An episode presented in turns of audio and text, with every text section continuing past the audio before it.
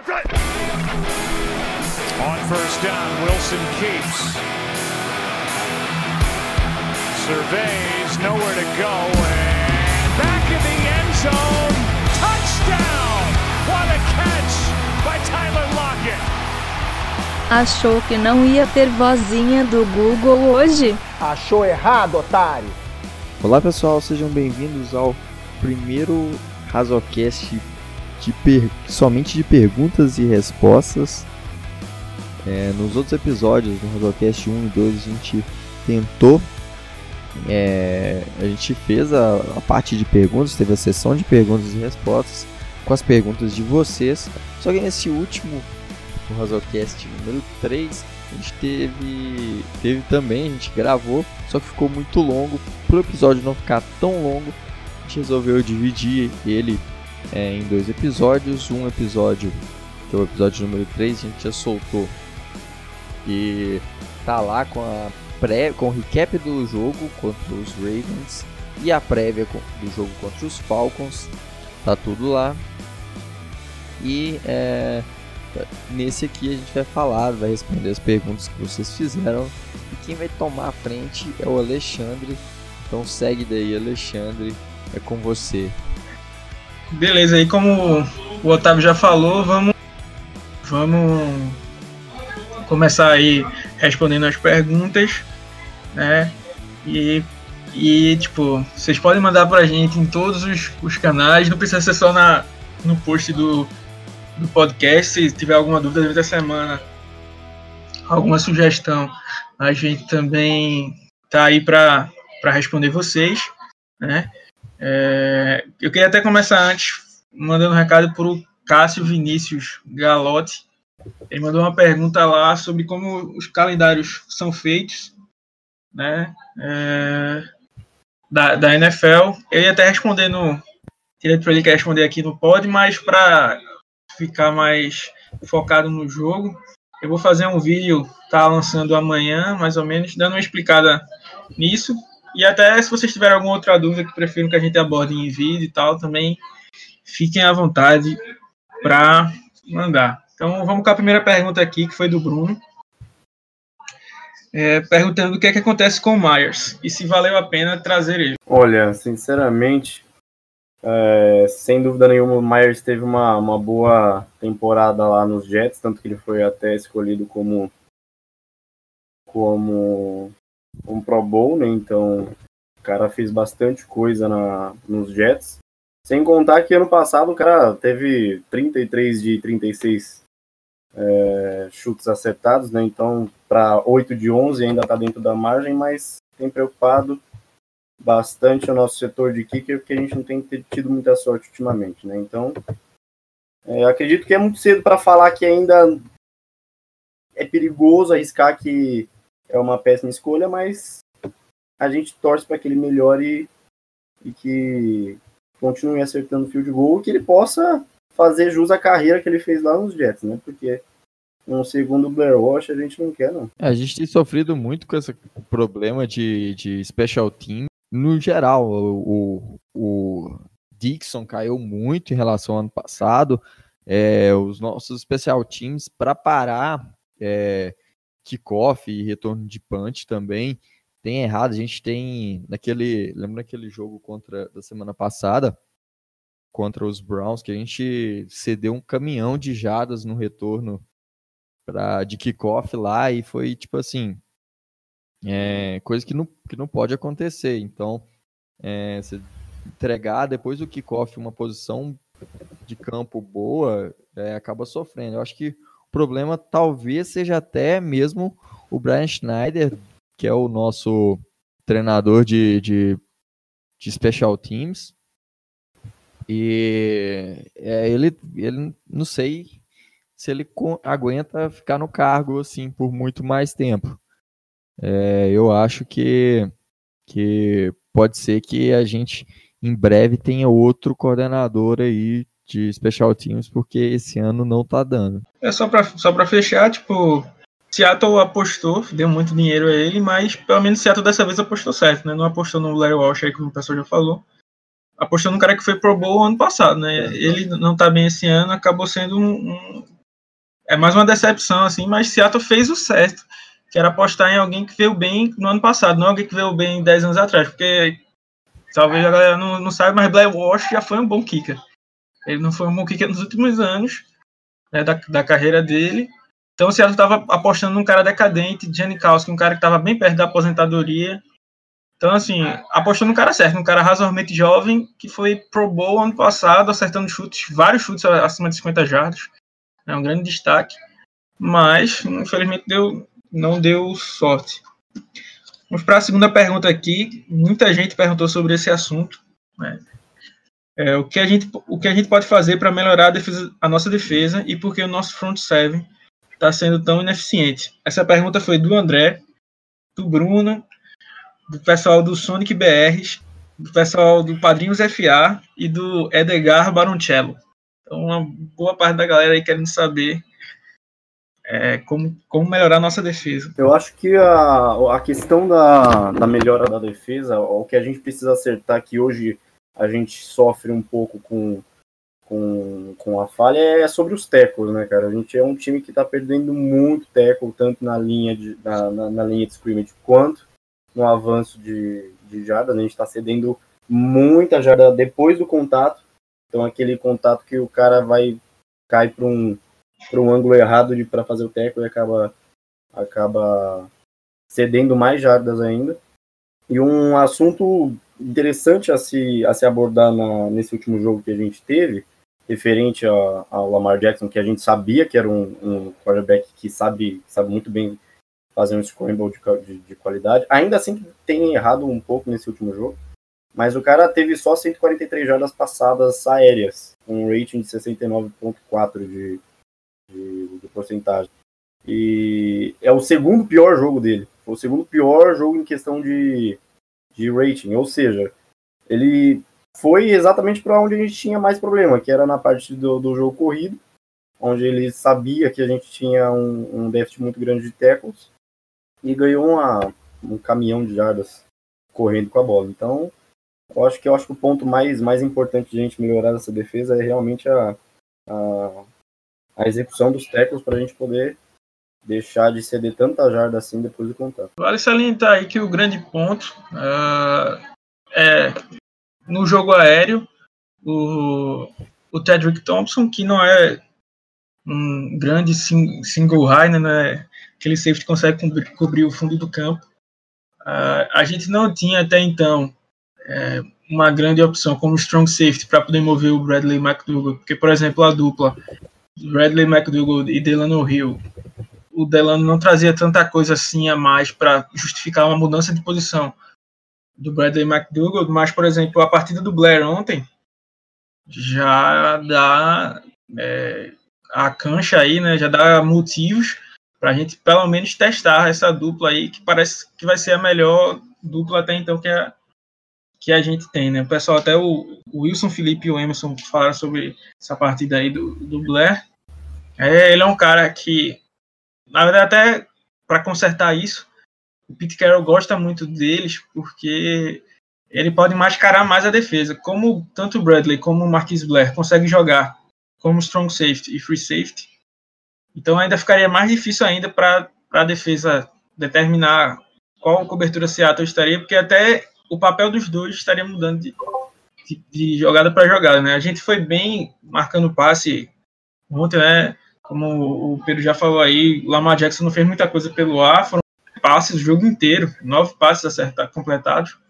Então, não é lá, lá grande coisa, e realmente o grande problema da gente está em gerar pressão ao QB. Né? A gente tem Jadivion Clown, que está meio que sozinho nessa, nessa empreitada aí, vem gerando pressão, vem conseguindo parar o jogo corrido, mas é aquele ditado, né? Uma andorinha só não faz verão. É, o Ziguiança passou muito tempo machucado, machucou ontem de novo. Quando teve, teve um jogo bom só no, na, no ano. Na verdade, dois jogos medianos contra o Cardinals e contra os Browns.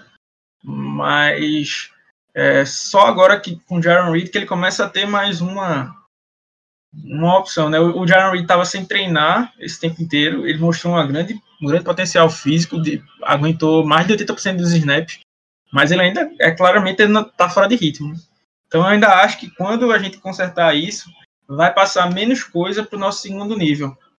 Então vai ter menos jogadas passando da linha de scrimmage, porque a gente realmente, como o Pedro falou aí, a gente perde muito tempo na linha de scrimmage, começa a estressar, vamos dizer assim, a, é, começa a aumentar a quantidade de, de jogadas que passam para os linebackers e para os defensive backs, e aí a gente acaba expondo essas, essas, essas fraquezas.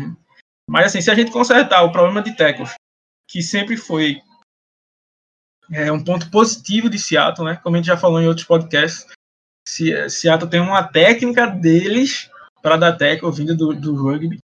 Então, assim, se a gente consertar esse ponto, a gente vai, vai conseguir é, ir bem, bem longe. Indo para a próxima pergunta, aí o, o Otávio assume é, com os desempenhos atuais de Fent e principalmente de Jamarco Jones, podemos acreditar que teremos uma OL mais sólida no futuro, sem necessariamente gastar altas picks de draft ou free agents? Essa pergunta aí foi do Guilherme Menegali. Eu acho que a gente pode esperar aí Principalmente porque, é, por exemplo, o Jamarcus, o Jamarcus Jones foi uma escolha de draft já do, do Mike Solari. Então, é, já é uma, uma escolha da, dessa nova era de técnico de linha ofensiva. Então, eu acho que dá para esperar, sim, a gente consegue é, encontrar boas peças no meio do draft, como foi com, com o Jamarcus Jones. É, eu acho que dá sim, mas eu, eu acho que ainda precisa de um, de um tackle de elite. Se, se a gente tiver oportunidade no draft com uma primeira rodada, ou que seja uma segunda rodada, e com um jogador de, de elite é, na posição de tackle, com certeza precisa. A gente tem uma carência de, de jogador de, de linha ofensiva, em especial de tackle e center também. Center a gente tem, tem sofrido bastante. É, então, é, eu, eu acho que uma, numa possibilidade de pegar um cara de elite, por exemplo, o, o Tristan Wirfs de Iowa, que é um, um teco muito bom, ou uh, sei lá, Andrew Thomas é sonhar demais, mas. Lucas Niang é um cara bom pra, pra ser, ser um ótimo right tackle lá de TCU. Exato. Realmente. Tem que lembrar também que o John Michael Jones fez duas partidas muito boas, mas ontem ele foi o pior protegendo pro passe, ele recebeu a pior nota protegendo pro passe, e foi o segundo, o penúltimo no caso, da linha ajudando no jogo corrido. Ele só ficou atrás do Yupari. É claro que essas notas Assim, quem dá essa nota é o pessoal do Pro Football Focus, ele tem todos os critérios dele para dar essa nota, mas é claro que gente também tem que ver o jogo, né? não é só. As notas às vezes não, não dizem, não traduzem exatamente o que foi a partida. Assim, eu pelo menos vi o Yupari é, contribuindo mais em alguns lances no jogo corrido, um pouco menos do que no, no jogo passado, mas por exemplo, mais do que certos jogadores. É, então, assim, mas mesmo assim, ontem ele cedeu algumas, algumas pressões pro, pro Russell Wilson. Até o Pete Carroll falou que a, a linha ofensiva protegeu. Mas o Russell Wilson ontem não foi sacado. Ele teve um sec né, contabilizado. Uhum. Acho que foi na, na linha de, de scrimmage quase. No, no scramble dele, mas é ele que lutou pela vida ali, ele conseguiu escapar e tal. Assim, a gente precisa realmente. É, eu acho que o que a gente tem hoje, por mais que tenha algum talento, a gente precisa de um nome para dar da cancha aí, né? Porque, por exemplo, o Johnny Brown tá aí machucado, a gente não sabe é, se vai voltar ano que vem, por exemplo, ele já, já não é mais nenhuma criança que prefira só se cuidar e tal. Então a gente precisa ter um nome aí para dizer, ó, esse é o left tackle da, da franquia, até porque você paga milhões para Russell Wilson, você precisa proteger o cara, né? Essa próxima pergunta aqui também é uma boa quantidade de gente perguntou. Aí o Pedro começa nessa daí, vamos lá. Por que os nossos linebackers estão jogando tão mal? Principalmente o Bob Wagner. Essa pergunta aí foi do Tarcísio Feu do Geilson, do Lucas Ferreira e do Thiago Fonseca. Então, acho que a questão de a questão de falar que os nossos linebackers estão jogando ruim é exatamente uma coisa que a gente abordou agora há pouco, que é esse problema de tackle na linha de scrimmage.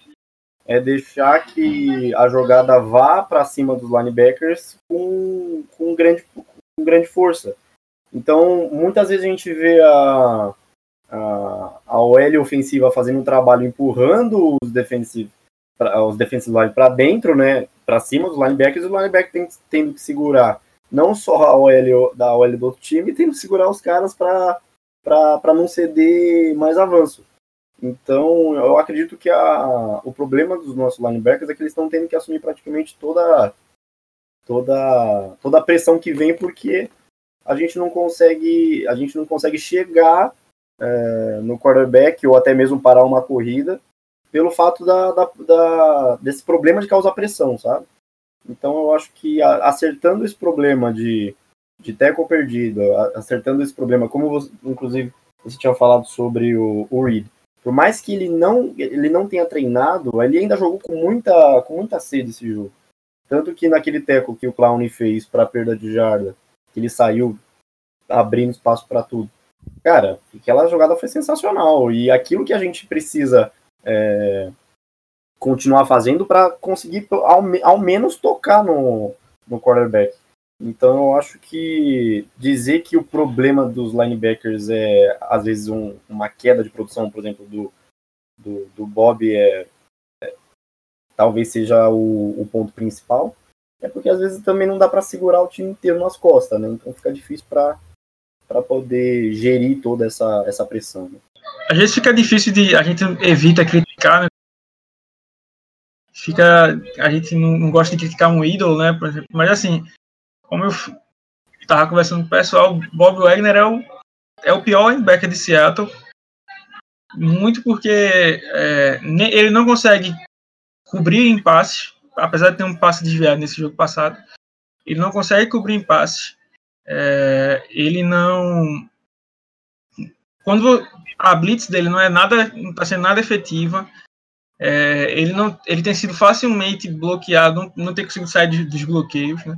Então, assim, ele está sendo bem inefetivo e no esquema de Seattle, muita coisa é responsável para ele. Por mais que o Kendricks seja o, pior em, em, desempenho, ainda assim o Bob Wagner ele acaba pesando mais pela função que ele tem em campo. Fora o nome dele, né? Claro. É, a gente espera muito mais de um Bob Wagner do que o Michael Kendricks.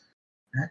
Ah, a gente estava até falando ontem, ontem é, antes, o Michael Kendricks tem 13 tecos perdidos, perdeu 3 tecos nesse último jogo ele tem mais do que o dobro do que o segundo jogador do Seattle que mais perdeu tackle. E assim, quem assistiu o jogo, os jogos de Seattle sabe o quanto de tackle a gente tem perdido.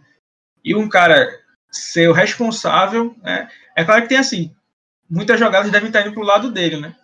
Então assim, quanto mais quantidade tiver, mais maior porcentagem, maior probabilidade dele, dele errar algum. Mas mesmo assim, o número é muito alto. Né?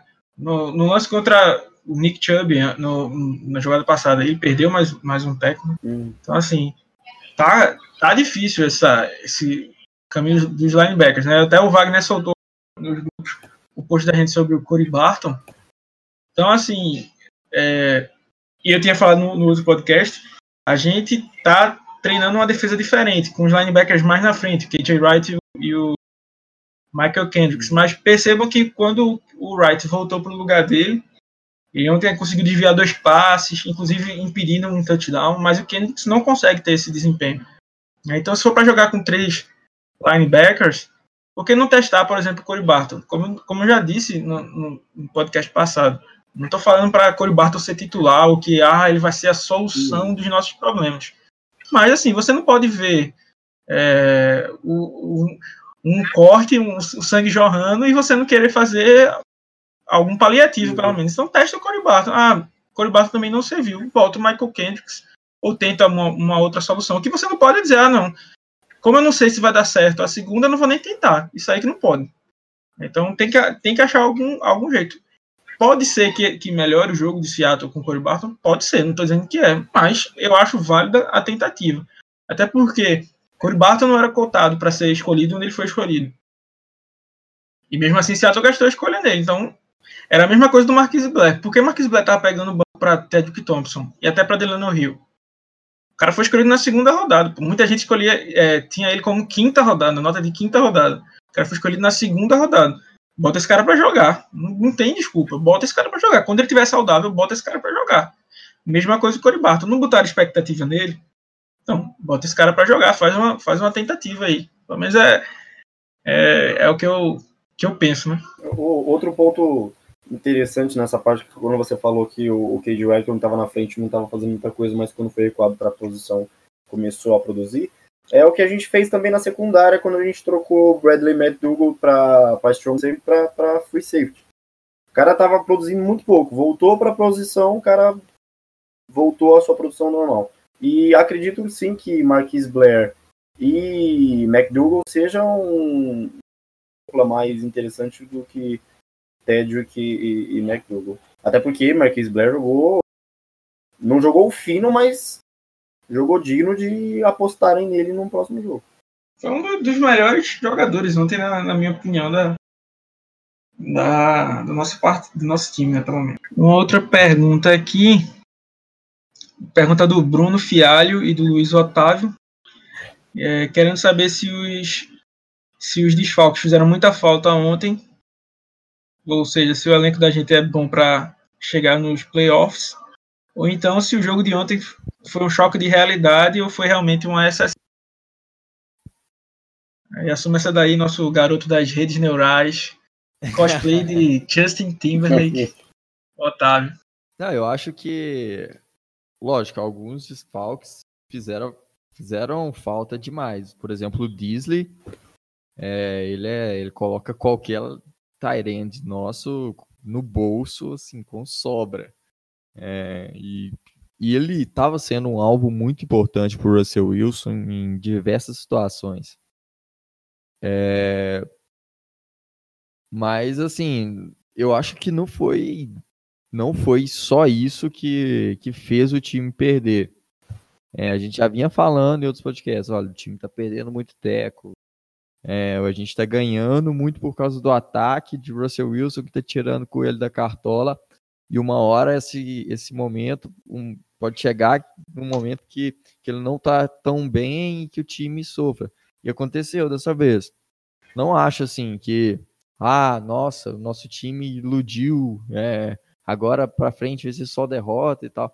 Não, o time é bom, tem boas peças, tem um, um, um quarterback muito bom, mas é, é o que precisa fazer é acertar esses detalhes, principalmente para conter o jogo corrido. A gente tem sido péssimo é, em contenção do jogo corrido, como eu, a gente já comentou aí antes.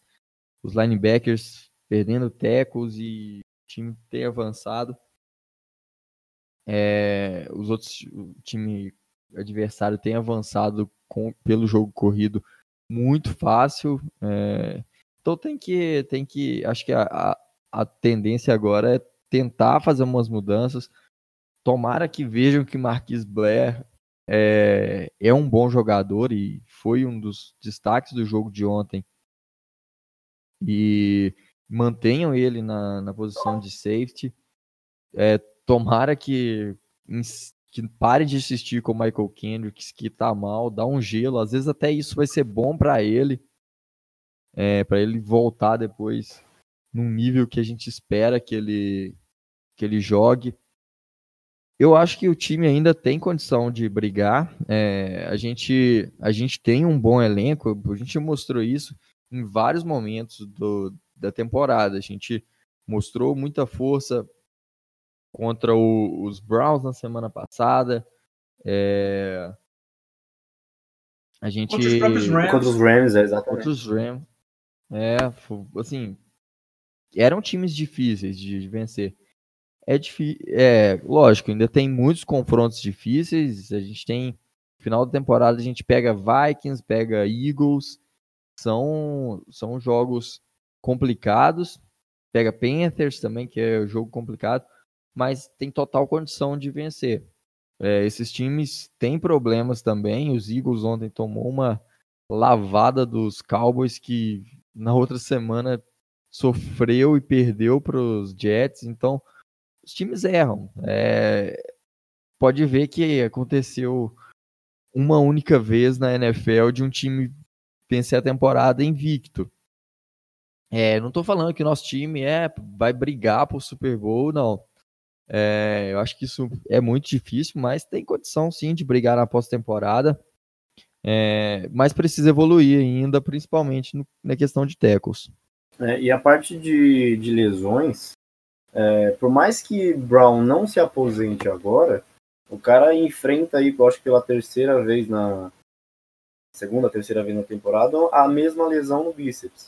Então, assim, é uma coisa que o cara sempre usa, entendeu? Então, por mais que o cara não se aposente, o que, que adianta a gente ter é, ele ativo no rooster, sendo que o cara sempre vai ficar inativo por causa de alguma lesão.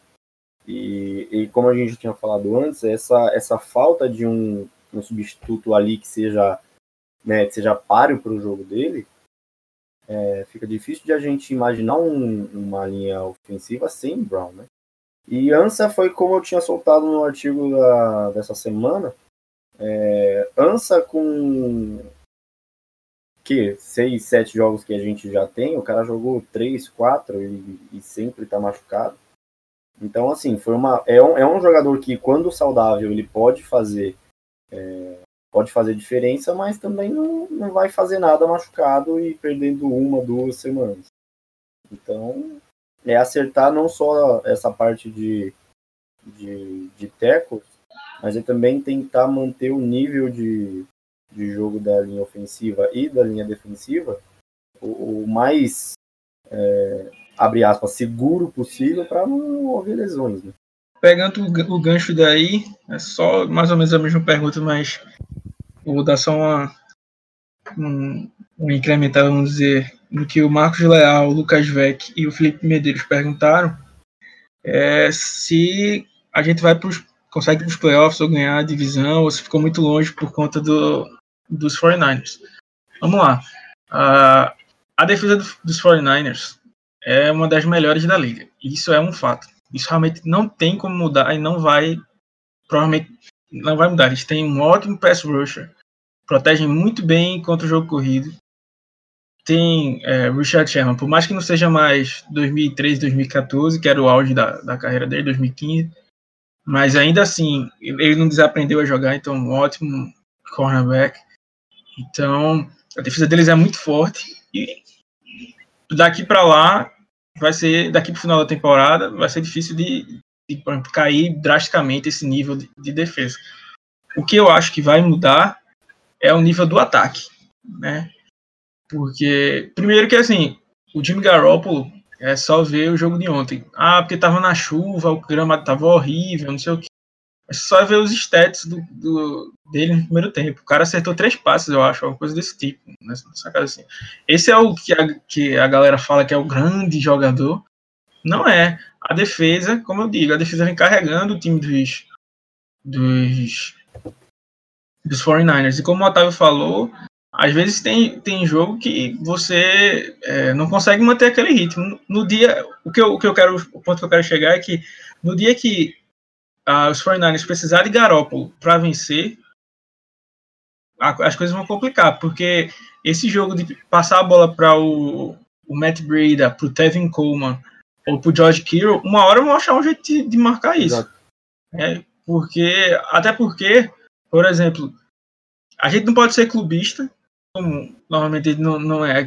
Não pode ser clubista de achar que ah, tá tudo muito. O time da gente tem, tem lacunas para ser preenchidas, tem. Mas quando a gente acerta, a gente tem que falar. É, por exemplo, ano passado muita gente reclamou da, da campanha de Seattle, mas quantas pessoas falaram bem da vitória de Seattle em cima dos Chiefs? Os Chiefs eram uma máquina. Patrick Mahomes, sensação da temporada, MVP. E aí, o time foi lá e parou. O, o, os Chiefs montou um plano de jogo defensivo que parou os Chiefs. Parou a conexão com o Travis Kelce, que é uma das melhores, que é uma das, melhores. E não foi com jogadores bons, não. Ele botou a King King de Lano Rio marcando o cara. Então o esquema foi bom. Então, do mesmo jeito que Seattle, que a galera vê como subestima tanto em alguns pontos da defesa, alguns pontos com razão, outros, outros não, conseguiu montar um plano de jogo, pegar qualquer time é, com corredor é, defensivo melhor, vai conseguir montar um, um, um plano de jogo que vai é, é, conseguir parar esse, esse, esse jogo manjado é, dele. E, por exemplo, ele não tem uma opção de, por exemplo, um Lama Jackson da vida que consegue carregar o jogo com as pernas, por exemplo. Então, é, a gente, querendo ou não, primeiro que a gente sabe que Seattle gosta de arrancar no final. Então a gente não chegou nessa hora da, da arrancada e a gente já tá 5-2. Tá os 49ers estão 6-0, beleza. Mas os 49ers vão enfrentar os Rams novamente. Vão nos enfrentar duas vezes. Né? Então, assim. Vai enfrentar os Saints contra. Vai, com, já com Drew Brees. Drew Brees. Green Bay Packers. E, Ravens. Então, assim, então não é tão fácil o, o calendário deles. Né? Então, assim, eles vão vir, e como eu estou dizendo, é tudo, isso aqui é tudo novo, só que não é, por exemplo, novo de como era com Patrick Mahomes. Patrick Mahomes tem muito talento. No, então, assim, é incomparável Patrick Mahomes e Jimmy Garoppolo. Assim, Jimmy Garoppolo é quase um Jared Goff. É um, um ele é criado para aquele esquema dali. O, o Shanahan, é, méritos para o Shanahan por, de, por conta disso ele sabe como é mérito pro McVay também. Ele sabe as limitações que ele tem, então o que é que ele faz? Sabe, vou jogar dessa forma. Então, eu, eu sei que eu tenho um, um dos talentos mais atléticos da liga, que consegue separação, que consegue muitas jardas depois da recepção. Eu sei que o passe é mais fácil ali no meio do campo, né? O pessoal sempre fala que o Tyrande é o melhor amigo do, do quarterback ruim. Então, é, é o passe ali, é o passe curto, que tem pouca pressão pro, pro, para os running backs. Mas quem se lembra do jogo, acho que foi contra os Buccaneers, que ele teve seis interceptações, alguma coisa desse tipo, o Jimmy Garoppolo. Então, assim, é isso que eu tô falando. Na hora que tem uma pressão em cima dele, né, as coisas vão complicar. Tem que lembrar que os, os 49ers estão sem o left tackle deles titular. Salvo engano, o Joe Staley ainda tá, ainda tá machucado. Então, então, essa pressão em cima dele, ele não é um Russell Wilson conseguir escapar toda hora, não é um Aaron Rodgers. Né, então, é, dá pra gente chegar ainda. Não, como eu sempre digo aqui, não tô dizendo que a gente, como a gente falou também, não tô dizendo que a gente vai ganhar a conferência, que a gente vai ganhar a divisão, mas eu acho que o time dá para chegar por conta disso. Assim, se tinha uma chance, como eu falei no, no outro podcast, ano passado, por exemplo, eu nem cogitava Seattle ganhar a divisão, mas se Seattle teria uma chance de ganhar a divisão é esse ano, porque tá bem, bem parelho ali. Tá até bom de se ver esse, esse futebol, né? Ruim é se tivesse a, a, ganhar a divisão com todo mundo jogando mal, mas ganhar a divisão ou disputar a divisão com todo mundo jogando bem, aí isso é. Você tá entre os melhores, vamos dizer assim. Disputar entre os melhores é sempre melhor do que tá disputando entre os medíocres, vamos dizer assim. É, e, e, sem contar que, fazendo um comparativo do, de jogos grandes, né? Que essa temporada São Francisco é um, é um oponente forte é, que vem na nossa divisão. No, nas duas, em duas temporadas que a gente tinha jogos que a gente era underdog 100%, que era contra Chiefs ano passado e contra Eagles na temporada é, 17 18, se eu não estou enganado. É, ganhamos dos, dos, Eagles 24 a 10 e depois pegamos os Chiefs na temporada seguinte com 38 a 31. A gente manteve, como, como, como você falou, a gente manteve um, um esquema, um esquema defensivo que deixou o, o Mahomes fora de campo praticamente o jogo inteiro e é claro que é uma coisa que a gente não precisa se preocupar com o Garoppolo, porque como você falou, é um cara que saiu de Tom Brady, então logo ele não vai ser um, um ótimo é, um ótimo scramble, mas é, realmente é um, é um cara que é fácil de queimar. E para mim, quem tem ganho os jogos do 49ers fora a defesa é Brida e culpa limitada, porque os caras são, são, são jogadores que têm bastante potencial, mas se for pressionar em cima do Garoppolo, ele ele vai escorregar e a gente vai Eu vou para responder uma pergunta aqui e depois para a última pergunta, vai ter um pouco mais de, de, debate. A pergunta aqui do Davi Souza, Luca, Lucas Viveiros e Lucas Vec. É, se a primeira pick do Russell Wilson, a primeira interceptação dele, pode interferir na campanha dele para MVP. Então vou responder essa aqui bem rápido. É, em termos estatísticos, pode, mas assim, ontem foi um jogo bem fora da, da, da curva, assim. Até a própria interceptação. Se você vê outros jogos de Russell Wilson, até outras interceptações, o, o padrão dele jogar, lançar esse tipo de bola. Mas, é como eu sempre digo, o mercado de Seattle, é, ganhar o MVP é bem, bem complicado, né? Então, assim, bastou o Aaron Rodgers ontem. É, o Aaron Rodgers ganha, sofreu para ganhar dos Lions, ganhou por conta da, das zebras. Ontem a linha fez um grande jogo, né, com seis touchdowns, com a linha ofensiva segurando até a mãe lá e, as zebras também não Porque se você me dá quatro segundos para o Russell lançar, ele lançava oito touchdowns todo jogo aí, coisas, coisas do gênero. Mas assim, então, assim, é como oh fosse assim. é como se fosse assim, o Russell Wilson precisa sempre se provar mais do que esses outros caras. Então, assim, tem alguns mercados né, que se o cara fizer 50% do que um outro faz, ele chama mais, mais atenção, né? Então o Aaron Rodgers já tem um, um nome, vamos dizer assim, uma, uma mídia maior nele, porque ele é um cara mais polêmico tal. O Russell Wilson é um cara menos midiático, então isso, isso não conta. O Patrick Mahomes por mais que os Chiefs não, não sejam esse, esse, não tenham esse mercado todo que eu tô falando de mídia, vamos dizer assim. A temporada que ele fez espetacular, claro que chamou isso. Então, fora esses casos, a, a, a escolha do MVP cai muito em nomes já meio que manjados, ou em times já meio que manjados. Então, assim, o que interfere ontem é que é, Russell Wilson meio que precisa estar sempre acima do, dos outros para poder compensar isso. Né, e casou que ontem Aaron Rodgers teve um grande jogo contra um jogo bem ruim, o melhor jogo de Rodgers na temporada contra o pior jogo de Wilson. Então, ontem a, tinha quase ninguém falando mais de Russell Wilson MVP. Uhum. Então, é uma coisa que tem que, tem que se ver. E partindo aqui para a última pergunta, isso aqui vai gerar polêmica. É, pergunta que veio lá do Lorenzo e do Esquimó. Ele não, não botou o nome dele, veio aí com o nome fantasia dele, o Esquimó. É, perguntando se a gente é, deveria demitir o Pete Carroll. Assim, a reconhece que ele foi muito importante na nossa história, mas se não seria interessante buscar um técnico com mente mais ofensivo. Olha, sinceramente, Pete Carroll foi uma peça totalmente é, totalmente necessária nessa nessa fama que a gente tem, né, de, de, um, de uma mente defensiva. É, é complicado falar para demitir o cara, porque realmente é um técnico que tem bastante potencial para fazer muito. É... Porém, eu acho que é um pouco ousado falar que tem que demitir o cara. Até porque, mesmo, mesmo o time não, não, não engajando do jeito que a gente gostaria, ele ainda assim, dentro da, dentro da casinha ali dele, ainda toma algumas, algumas atitudes que são são usadas e é que acaba dando certo. Eu acho que o problema do PC agora é, é uma coisa que a gente já tinha comentado, que é essa parte de saber gerir as coisas, sabe? Quando ele tem que tomar a frente, falar, não, a gente, eu vou, vamos fazer isso aqui, porque ah, o exemplo claro isso foi o jogo de, de ontem.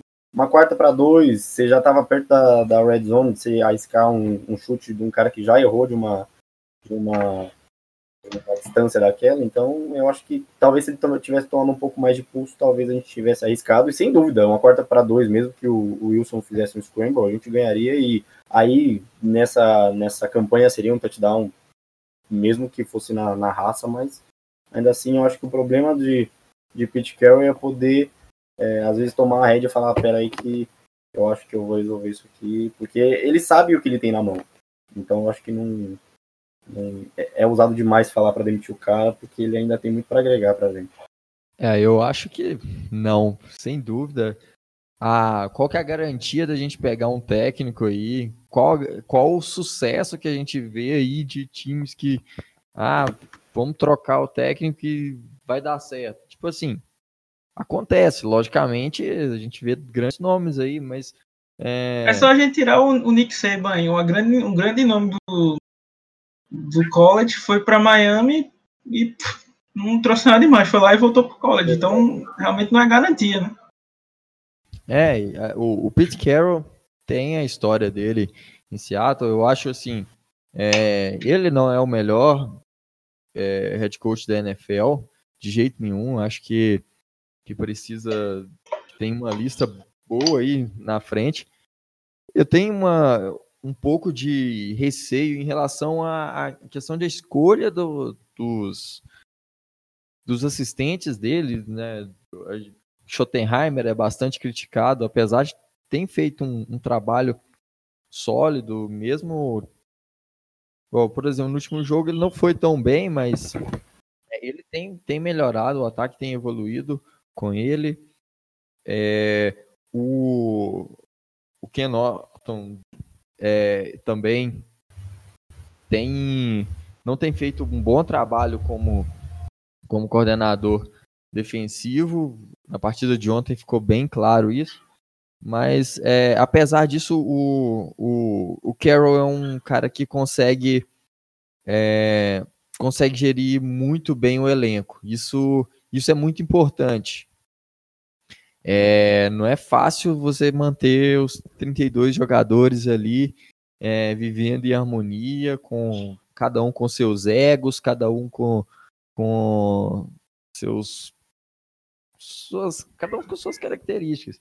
Muita gente questiona, ah, a Legion, Legion of Boom foi toda desmanchada, mas ali é, a gente tem que lembrar que é muito difícil você manter, é, primeiro em questão de salário, é muito difícil você manter o cap ok, você tendo vários jogadores Estrela. com é, e segundo também ego. Ego, você é difícil. Você tem um, um cara que é totalmente dominante lá no meio e você lidar com isso é difícil. Então acaba que que isso pesa muito também. Não é falar assim, ah, vamos, a gente tinha uma defesa muito boa em termos de talento e não aproveitou ela como, como deveria e tal e tal. É, mas é muito difícil. O, o Pete Carroll consegue gerir isso muito bem, gerir o, o elenco muito bem. É, e eu acho esse ponto muito bom nele. Não acho que tem que trocar. É, a, gente, a gente já chegou a falar assim: ah, a gente queria o Lincoln Riley, que é o técnico, o atual head coach de Alabama, no Oklahoma. Oklahoma de Oklahoma, aliás, é, é lá em, em, Seattle, mas é, não, não, é garantia nenhuma. Não é garantia. A gente não sabe nem se ele, se ele queria, né? Se ele, se ele ia querer sair. Tem muito cara que não quer mais sair do college, sabe que ele, ele manda em tudo. É bem diferente da, da NFL, que vai, vai, ele vai ficar meio que refém do general manager e tal. Uhum. Tipo, no, no college o cara manda. Então, assim, é muito, muito por conta disso o Nick Saban não deu certo, não, não tinha dado certo naquela. Não que ele não possa dar certo depois, né, mas nessa empreitada com, com o Miami Dolphins na época, porque ele tinha costume disso, de ele mandar, ele chegar, e não tem um ego, não tem um cara que diz assim, ó, eu recebo tanto de salário aqui, porque lá ninguém recebe nada. Então, assim, eu acho que por questão de gratidão, né, a gente tem que saber ser grato também, às vezes a gente só olha o presente. É, Pete Carroll tirou, tirou a gente da, de um, de um nível levou a gente para outro patamar, né, junto com o Paul Allen, o John Schneider. Uh, então a gente tem que, tem, que ser, tem que ser grato. Então vamos deixar ele acabar o, o contrato dele aí. Aí também não tá passando nenhuma vergonha com ele, não é nenhum, nenhum absurdo. Assim, vamos deixar ele finalizar o contrato dele aí em paz. E aí ele se, se retira, vamos dizer assim, e a gente vai pensar em, em outro nome. Mas por agora eu acho que bem longe de, de pedir a demissão aí dele. É porque a gente às vezes é muito acostumado com o futebol brasileiro, né? Que é Errou, sai três jogos, sai fora, mas a, na NFL é um pouco mais um pouco bem mais complicado do que do que o nosso futebol aqui da, da bola redonda. E sem falar que na parte, a gente inclusive a gente vai até ter um, um artigo falando sobre isso, inclusive a parte da, da, da gerência do Pete Carroll como, como head coach, que para mim é incontestável. É, mas ele também passou por. Ele teve a companhia de grandes mentes da, do futebol americano. Bill Belichick, por exemplo, foi parceiro de Pete Carroll na época de, de, de Jets, né? Então é, é uma coisa. É incontestável falar que, que Pete Carroll é um. É, deveria trocar ele, até porque o cara, como até como, como vocês falaram, é um cara que sabe gerir muito bem uh, o time em questão de ego, e isso é importante importantíssimo dentro de um time para manter um nível de jogo e até mesmo de, de companheirismo muito alto. Então eu acho que discordo totalmente de ter que pensar em, em demitir o cara. Então é isso aí, pessoal. Chegamos ao fim de mais um episódio aqui do Razocast, o podcast do blog dos Rocks Brasil. Se você gostou desse episódio, não deixe de seguir ele na sua plataforma de podcast favorito. A gente está tentando colocar em todos os possíveis aí, a gente já está nos principais. É, Spotify, Google Podcasts, Deezer, iTunes. É, não deixe de seguir a gente também nas redes sociais, só procurar Blogs Rocks BR no é, Instagram e no Twitter e também procurar no Facebook, na página do Blogs do Seahawks Brasil. Não deixe de acessar o nosso site que lá tem todos os textos. A gente tem as análises pós-jogo, pré-jogo, temos o nosso Power Rank, as notícias, comentando tudo lá no nosso site que é uh, seahawksbr.com. Não deixe de acessar lá e conferir os nossos textos. E é isso aí, pessoal. Muito obrigado por ter ouvido mais um episódio. Semana que vem tem mais, sempre na terça-feira de manhã. A gente está sempre tentando soltar um, o podcast para vocês, onde a gente faz as análises e frequentemente a gente vai ter esses também com perguntas e respostas. Então, se você tem, tiver alguma dúvida também, pode mandar para a gente nas nossas redes sociais, a gente responde lá. E é isso aí, valeu, Go Hawks!